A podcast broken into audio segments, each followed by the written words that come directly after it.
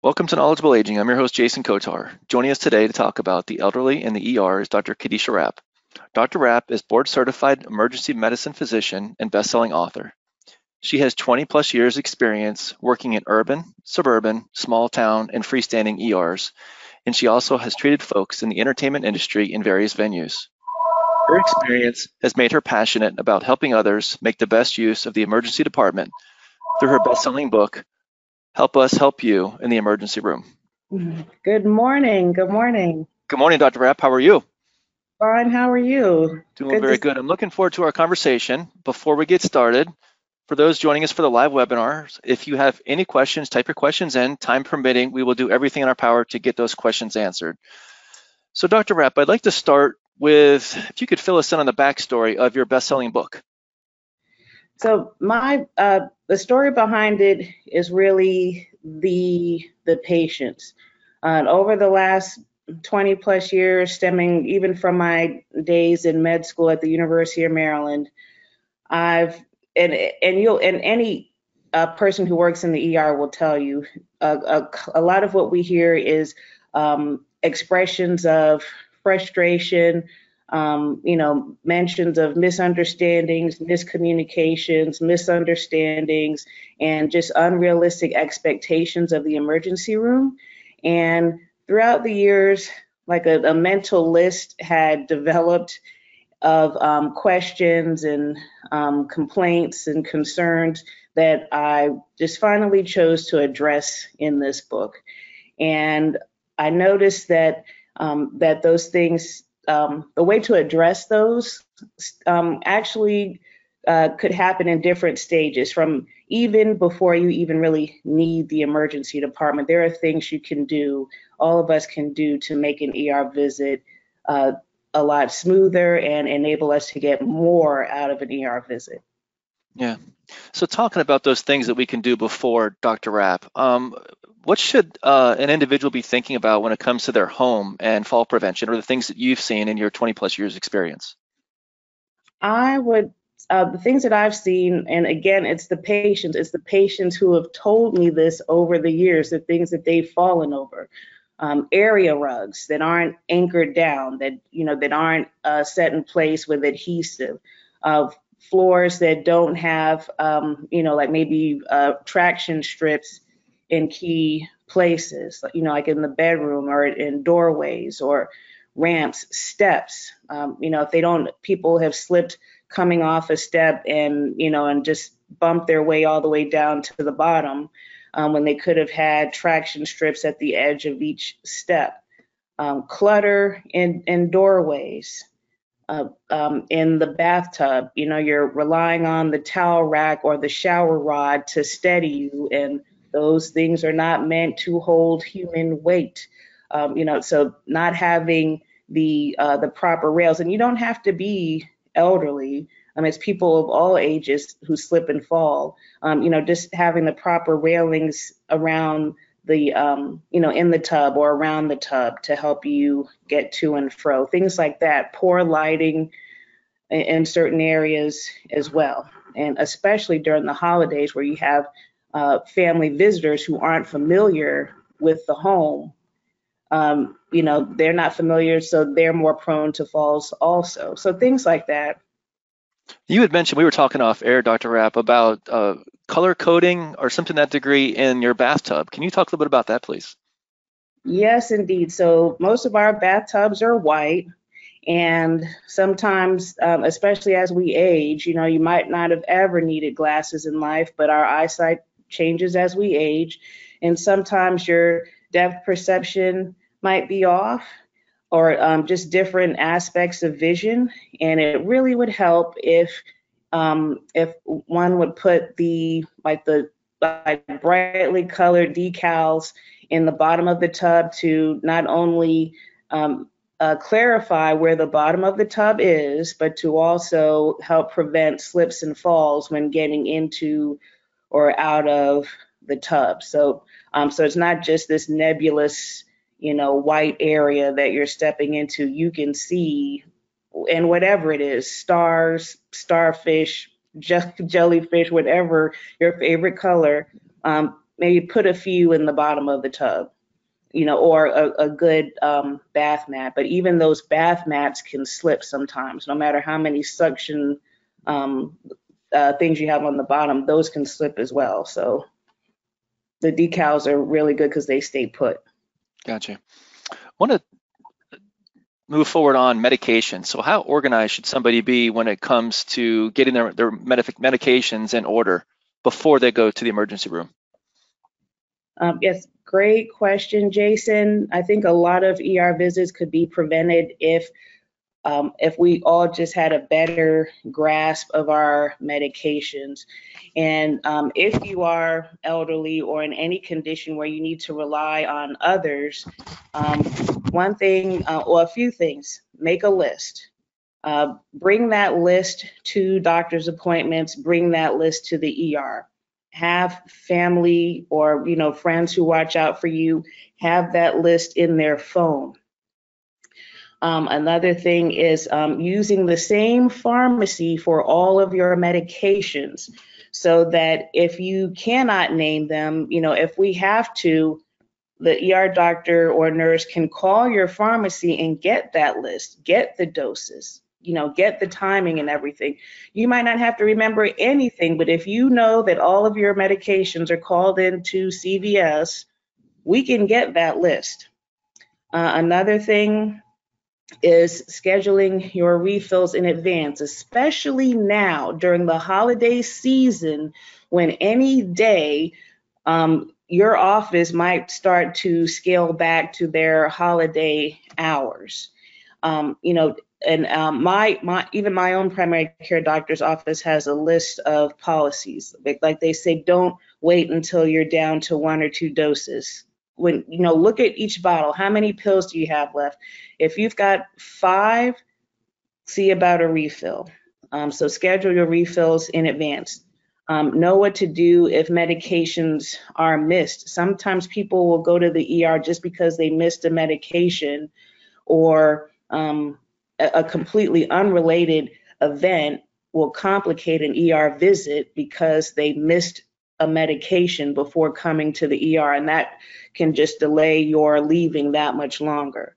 Um, learn about the side effects. Ask your prescribing doctor about possible side effects so that you are not alarmed by them and you know how to handle them. It's another way to stay out of the ER unnecessarily and you know just have your family members know about these things. And if there's a new adverse reaction that you've experienced to something let your family and friends know so they're not alarmed. Because you know based on how much we are dependent on them they might just take over. You know their their concern or anxiety might take um, take over and you're telling them, no, it's fine. It's not that bad. They said this would happen. They're still going to be like, oh, well, I just want you to get checked out anyway. And, and that's, that could be a four, six, eight hour um, visit to the ER just because of their concerns. I've had a number of elderly people who are very sharp, very clear, who will say, oh, they just brought me in here because they were scared. And I tried to tell them, um, just because their family and friends were not aware beforehand. Yeah, I'd like to stay with the family a little bit, Dr. Rapp. So, you know, like you said, keeping your family aware, but I mean, what about things like making sure that they have a ride home on time or, you know, family history when it comes to certain conditions?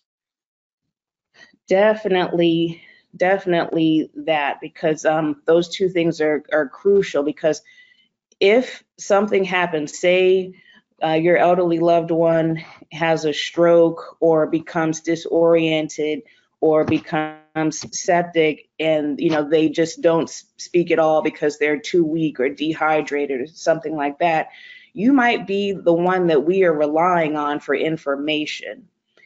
Um, and if you know their history and know about complications that they've had, recent hospitalizations, things like that, that can be crucial, especially recent hospitalizations. We can call that doctor from that previous hospitalization. Um, you know, things that might seem critical might be, you know, critical um, as far as vital signs or things like that. That might be this person's baseline if we had only known, because um, if you had only known. You know, that this person's blood pressure normally is, you know, 90 over 60 because they're on, you know, a certain blood pressure medication for their heart failure or something like that. Um, it would just make things so much easier. And then as far as a ride home, a lot of um, elderly folks have been stuck in the ER waiting because they didn't have a ride home, or they'll say, My daughter doesn't get off for another six hours. And uh, um, we don't feel comfortable with you going home in a cab. And I know Uber and Lyft is, you know, that's big nowadays. Um, we we cannot rely on that. We do not let you just go home in an Uber that's still a stranger that could be taking you home. And uh, there have been a sprinkling of stories of, um, you know, inappropriate um, actions taken by such drivers. So we need family or friends for you to get home. And when, so when you're thinking you have to go to the ER, the ER, also think about how you're going to get home. Yeah. Can you speak to the value, Dr. Rapp, of a first aid kit in the home? Uh, yes, indeed, and that's a um, another thing. So after after I wrote my book, I um, also came up with a first aid kit that again was based on things that brought people to the ER that had they um, possessed the right supplies at home or on the job, um, they might not have needed to come. Or if they still needed to come, they could have greatly stabilized or almost completely treated so that when they did arrive at the ER, their stay was much less. They needed less service, so that could be a smaller uh, a smaller bill. So, um, so with my first aid kit, um, I call it the the mobile MD kit because it's um, it's a kit that I had uh, assembled for myself over the years. I purchased a number of um, kits from various medical supply stores, and while they might have been good, um, they each lacked a, a, critical thing that only an ER doctor might know um, would be crucial. So, say like skin tears, you know, the elderly have very delicate skin. It can be like crepe, and they might have a tear that um, you know that um, may not um, need stitches or um, you know or uh, is bleeding heavily. Um, in my kit, I have um, a, a, material called uh, Bleed Cease. If you have um, and that could help stop bleeding while on the way to the ER or stop it so that you can just go to your primary care doctors or something like that. It greatly decreases the urgency of the situation. Nosebleeds due to uncontrolled high blood pressure, um, things like that. Um, foreign bodies in the eye, dry eyes. A lot of elderly suffer from dry eyes. I have dry eye drops in there. Um, uh, a number of things. You know, of course, in addition to the band-aids and and antibiotic ointment, things like that. Um, allergic reactions. I have Benadryl and hydrocortisone cream, and um, a number of other things. And you know, and you know, God forbid, uh, worst case scenario, say you're with a loved one and they stop breathing. Uh, the kit also does have a CPR face shield and um, and um, a, a, first aid booklet that will show you how to address a myriad of first aid emergencies, including um, uh, how to do CPR. Uh, so obviously this is the title of it is mobile MD kit. So do you That's recommend right. that uh, just carry it with you, put it in your car? Uh, where, where, do they have to have one for the car, one for the house? Just a little bit more on how many of these should you have? How, how often should you update it or take a look at it to make sure that nothing is past its expired date? Um, yeah, excellent question. So yes, uh, just so you're not um, forgetting to, you know, forgetting to take it with you or forgetting to bring it into the house. It, uh, it's great to have one in the house, in the car, uh, and at your your place of work and um, the all of the components will have expiration dates on them. Uh, uh, the um, a lot of uh, medical supplies uh, typically will last like a year or you know six months to 18 months um, from you know the the day that you get it. So um, yes, when you first get a kit, any kit, go through it, go through the supplies, see um, when things expire, and uh, just familiarize yourself with the supplies so that you know should something happen you're not ripping everything out and you know not knowing you know what exactly you have and how to use the things together um, so uh, that's what i would advise with any kid okay can you talk a little bit about the role of your primary care doctor for those in our aging population and how often they should be in touch with them as a way to potentially prevent, um, you know, admission to the ER? Uh, yes, indeed. So the primary care doctor is called primary for a reason. Um, they are the the first doctor you should see. They are the ones who uh, coordinate your care. They are the ones who should know about all the specialists that you're seeing. They are the ones whose file on you should have all of the results from all of your procedures, from all of your visits to the consultants. And in the ER, I uh, advise everyone, and the elderly in particular, please take these lab results and these imaging results to your doctor and discuss them. Keep them in the loop. Uh, so that's one reason, uh, or a few reasons why your primary doctor is so important. Another thing is, should you need to go to the ER, if your primary doctor uh, is affiliated with a hospital, it would be great if you could focus on going to that hospital where your primary doctor has privileges.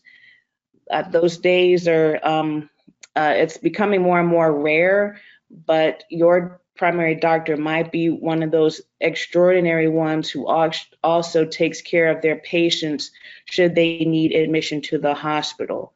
If not, uh, there will be a hospitalist group of physicians who work as like a liaison between the primary care doctor and the patient. So if that primary care doctor is affiliated with a particular hospital, those hospitalists will say, "Oh yes, oh you're Dr. Jones's patient.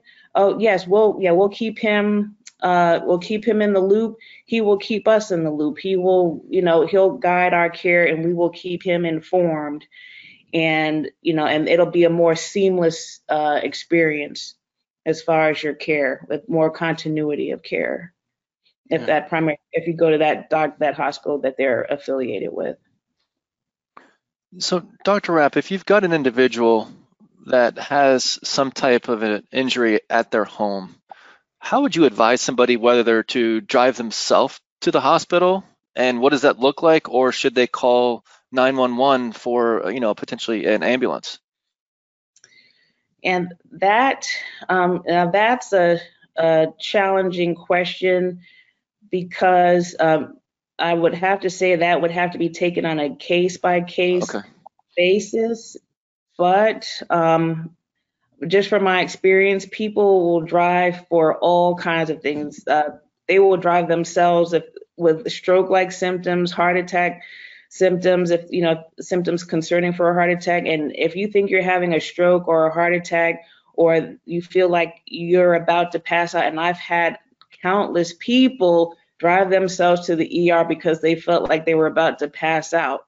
Um, call 911. And I know that as an emergency physician, you know, my bias is that I would love to tell everybody call 911 uh, you know, if you feel the need to go. Um, but you know, if you if you sprained an ankle, if you know if you've had no loss of consciousness, or you know you witness someone who you know had like a slight fall and they're with it, of you know, of course, possibly you can drive them to the ER. But if there's any event where it's chest pain, any change in your breathing, any changes in your mental status, uh, change in the the use of a limb or a sensation or motion in your face, uh, do call 911. Uh, tr- try not to worry about the cost. Um, you typically are not expected to pay for everything up front. A number of the um, these healthcare entities will work out a payment plan with you, but um, your life is worth everything. Do not let um, the cost of an ambulance bill um, you know, lead you to have a, you know, not make it to the ER just because you're trying to avoid an ambulance ride. Yeah. And Dr. Rapp, you had mentioned something. So if you have somebody with stroke or heart attack, I mean, really time is of the essence, right? I'm sure you've seen it where somebody drove themselves to the emergency room and, you know, that time is ticking. They need to be seen. So take those factors into account. Right. Time is time is brain if it's a stroke and time is muscle if it's a heart attack and if you know whether you're in DC or Houston, uh, traffic is bad in these places and more, and you do not want to be stuck at a red light or stuck behind a, a you know a car wreck. They say car wreck down here or a car accident up in DC. You know, just stuck in a, a jam um, just because you didn't take the ambulance. Um, you know, an ambulance um, you know, at the very least, they can get around those things. They have the authority to, you know, move past those things because that literally can be the difference between uh, life and death. So I'd like to talk a little bit about the emergency room. So when somebody shows up and they have some symptoms, what is what should they be expecting upon arrival? Uh, you should expect, and I, I do put this in my in my book um, it depends on the kinds of symptoms that you're having, uh, and you should expect um, um, a different experience based on your symptoms.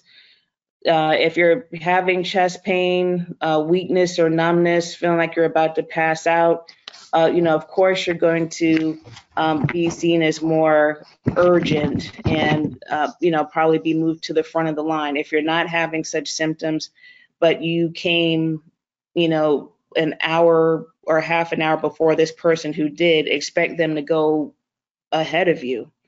Um, you know, expect that um, you may have to wait, and if or expect that uh, even though, though, you did use an ambulance, that um, your your injury might not have warranted an ambulance ride and they might take you off the ambulance stretcher and put you right into the waiting room because you are not the sickest person in the emergency department. Um, expect to wait just understand that there are moving parts that you may not be aware of while you drove yourself there with something critical to you, it might not be critical in the eyes of emergency medicine, and you might have to wait.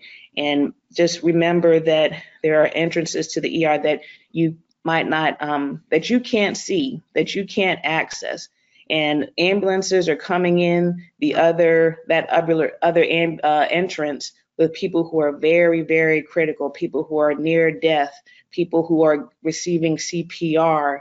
And like I said before, when something critical comes into the ER, um, everything might come to a halt because it's all hands on deck, and the other patients who are not um, near death, like this person is, will just have to wait. So that means the people in the waiting room will have to wait. Yeah. So, what do you say to people who choose to use the emergency room as their primary care physician? I would say, and that's yeah, that's a, a great question. Know that you are shortchanging yourself in the long run. Yes, you may be getting more convenient care, but you are not getting continuity of care. Uh, you you really do benefit from seeing the same physician uh, repeatedly because they get to know you. In the ER, we are trained to um, treat the you know the acute causes, the emergent causes, the urgent causes, and move on. We cannot um, attend to things that have been going on for months. Uh, um, if you've dealt with it for months, uh, uh, it sounds a little harsh, but we're going to say you can deal with it a few more days. We're not dealing with it today. What happened today that brought you in? And if you say, yeah, but it was this thing, I just got tired of it. I mean, it's been going on for months. That's not going to change it. Um, that's not an emergent condition. Um, we're not your primary care doctors, even though you you know us all by name. We are still not your primary care doctor, and um, and any decent um, emergency physician or emergency department is going to provide you with primary care physician contact information so that you can follow up because sometimes we don't get to the bottom of that pain that you've had for months or that bump that's been there for months. We're, we're not going to get to the bottom of it. We're not going to ultimately find the cause. It's a primary care doctor working with you and sometimes specialists over weeks or months that might get to it. We're just going to keep putting a band aid on it we're just going to make sure that you're not going to die from it um, and then send you out. Um, so, yeah, we are acute care, not primary. What other factors go come into play, Dr. Rapp, when it comes to hospital admission? The factors that come into play, again, it's a case by case basis. Um, it might come down to um, sometimes it comes down to whether or oh, it's just like so many moving parts but um, again it's you know this condition that you have uh, could it kill you today or tonight or tomorrow you know if it if it goes untreated then we need to admit you if it is a life or limb threatening condition that needs to be treated today uh, we will admit you if you are a high risk um, person, you know, having chest pain, say, and, you know, you have, um, you know, uncontrolled hypertension, diabetes, high cholesterol, you smoke, you're obese, you had a sister who died of a heart attack in her 50s, mm-hmm. you are a high risk person, we're more likely to admit you. If you have pneumonia, um, or COVID and your oxygen levels are low and you do not look like you're you can handle um, uh, living at a low, you know, at a low oxygen level or something like that, then you will be, you're more likely to be admitted. Elderly people, there are certain ER physicians who say try to find any reason to admit an elderly person if you can, because their recovery often takes longer. They're more prone to complications. Um, and um, yeah, and or they're more prone to decompensation or having to return to the hospital. So um, yeah, those are things that we take into consideration with admission, and sometimes um, it could be, um, you know, a matter of uh, whether or not you're able to get help or follow up outside of the hospital. If you have no one or no way to, um, you know, continue your treatment or monitor your recovery outside of the hospital, then uh, we'll try to get you admitted for that reason as well. Yeah. And Dr. Abbott, I know we were talking off air about uh, admission, how sometimes you may have to get, I don't, remember the, the, correct terminology, but you, you, you're admitted to one hospital and then you're transported to another hospital. Can you talk a little bit about that, how that might look so people are aware when it comes to family um, that maybe you end up at another hospital due to the conditions you have? Yes, so not every hospital um, has every single specialty available. Uh, one thing that I've seen, um, one thing in particular, one specialty rather, is neurosurgery. So uh, even a large hospital, uh, relatively speaking, might not have neurosurgical services and require transfer from that hospital to the, a hospital that does have that. Uh, so I've seen instances where one's insurance was an issue, hmm. where uh, they might not authorize a stay at uh, or fund pay for a stay at hospital A, but they will pay for a stay at hospital B, and you know, so it, it you know it behooves you to make every effort to get from hospital A to hospital B or again back to the primary care physician issue if your doctor says come to this hospital come to hospital b i have privileges there i can take care of you i can coordinate your care here then um, if you have a specific a doctor saying that come to hospital b then hospital a will gladly transfer you to hospital b. Yeah, it just sounds like, you know, much like with anything, it's the continual communication with your primary care um, so that when you know uh, dire circumstances come, that you know there's a lot of people in the know, and you're not kind of just out there by, on an island. Uh, definitely, and uh, thank thank goodness for that. Because uh, I'll, you know, I'll admit, as an emergency medicine physician, even you know after doing this for 20 years, you know, uh, you know, doctors know they are not God, and we know that you know we didn't create the human body. We understand it. We understand, uh, you know, physicians understand it. We're supposed to understand it more than anybody else, but we did not create the human body, and the human body can behave in ways that even puzzle you know, or baffle the most seasoned physician. And sometimes we will have to call your primary care doctor and be like, what, what is this? And the primary care doctor be like, oh yeah, she, she has this sometimes, you know, it's no big deal. Tell them to come see me. Um, you know, or, uh, if um, someone, you know, has a, an issue like say with eye, um, eye issues, ophthalmology is so crucial and it's really not at every hospital. Someone comes in with an eye injury, um, we might have to call any ophthalmologist that we can, uh, who we can find just to get some insight on it. Um, so it, it, definitely is all about communication. We all need each other and um, realizing that we need all need each other and we all need communication and knowledge. Like that's what helps us provide the best care. Yeah. Excellent stuff, Dr. Rapp. Thank you. So, how can people find you? Uh, so, folks can find me here at www.drkadishamd.com. You can find out more about me and my background and the um, products and services I offer. Um, again, just like um, this book, Help Us Help You, this um, discusses um, a lot of what we um, talked about here and more, and just other ways that all of us can be better prepared for an ER visit. and I also have, you know, information on uh, the mobile MD kit, my first aid kit there. But yeah, you can definitely find out more about me at drkadishamd.com. Excellent. So as far as knowledgeable aging, I recommend going to our YouTube page. We update that, try to do about four to five times a week. So I ask you to subscribe. Um, also, if you are a podcast listener, uh, you can find us on Spotify, Apple Tunes. Till next time, I'm your host, Jason Kotar, and this is Knowledgeable Aging.